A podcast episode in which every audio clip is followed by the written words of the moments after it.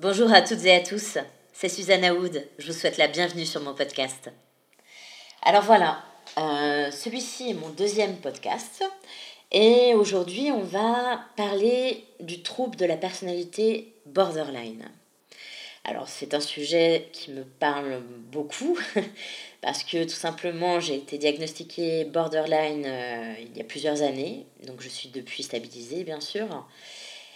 Et alors ce trouble c'est quoi? Tout d'abord, euh, à la française, borderline veut dire trouble de l'état limite, c'est comme ça qu'on l'appelle euh, en français. Alors qu'est-ce que c'est? C'est un trouble qui est assez compliqué parce que difficile à cerner et que c'est un trouble multiple. Hein. Euh, voilà, comme on dit, un trouble peut en cacher un autre. voilà, c'est comme le train, en fait, ce trouble-là peut cacher d'autres troubles. Donc c'est assez complexe. Mais beaucoup peuvent se reconnaître, bizarrement, enfin, même logiquement, parce qu'il y a beaucoup de symptômes qui sont propres à, beaucoup d'êtres humains. et donc beaucoup de femmes et d'hommes peuvent se reconnaître. Et il y a essentiellement des femmes euh, qui sont victimes de ce trouble-là, plus que les hommes. Donc ça c'est dans les statistiques. Alors, en fait, euh, dans le trouble de l'état limite, il y a une difficulté à gérer ses émotions. Voilà, et des réactions excessives. Beaucoup de réactions excessives donc toujours dans l'excès, hein, c'est ce qu'on retrouve dans le problème euh, dit de limite. C'est pour ça qu'on appelle le trouble de l'état limite. Problème de limite, entre quoi et quoi, ça c'est encore une autre question. Mais problème à trouver ses propres limites. Voilà. Donc euh, un sentiment de vide aussi exacerbé. Euh, une perturbation identitaire, donc une perturbation de l'identité qui se caractérise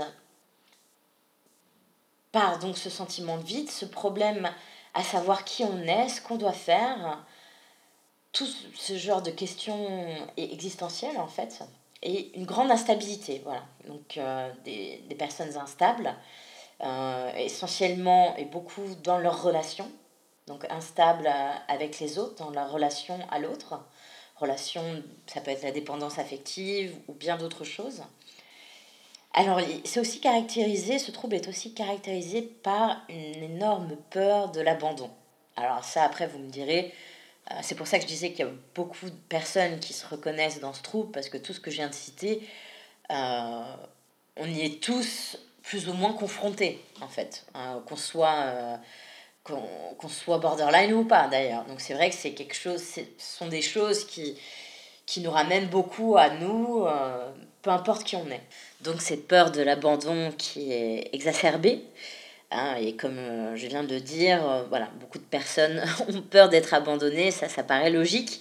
Mais chez le borderline, euh, c'est plus compliqué que ça, en fait. Et puis, il a aussi beaucoup de comportements à risque, des comportements dits dangereux. Voilà, il se met en danger, un peu comme le bipolaire, voilà, qui est dans une phase maniaque, une phase up, comme on dit, euh, pourra, enfin, fera euh, des choses euh, qui le mettront en danger. Donc il est vrai que ces deux troubles ont des similitudes, mais quand bien même restent différents.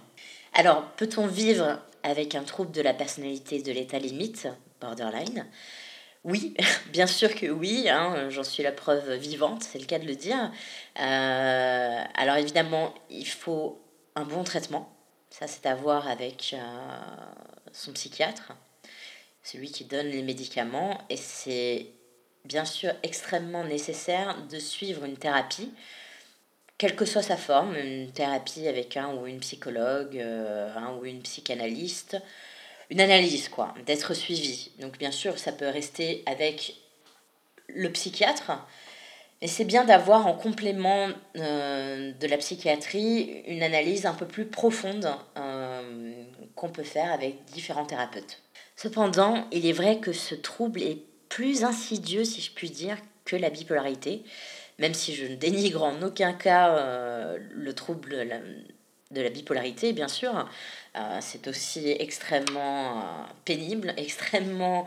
Il y a beaucoup de gens en souffrance hein, avec ce trouble-là.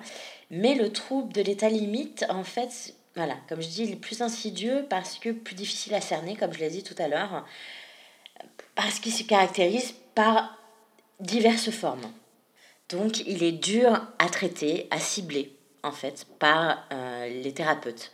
C'est pour cela qu'il faut beaucoup parler, beaucoup en parler, s'observer énormément aussi, essayer de comprendre ces différentes réactions, ces différentes émotions et sensations, et comprendre au mieux ce trouble. Si vous n'avez pas été encore diagnostiqué borderline et que vous posez beaucoup de questions, n'hésitez pas à poser ces questions à votre thérapeute, à passer différents tests, à lire des livres sur le sujet, et une fois que vous saurez si vous êtes atteint par ce trouble de la personnalité, apprendre à vivre avec. Et vivre avec, c'est accepter son, ses problèmes pour mieux les affronter et mieux guérir, tout en sachant que ce trouble sera toujours là, mais qu'il peut être anticipé et donc géré au quotidien.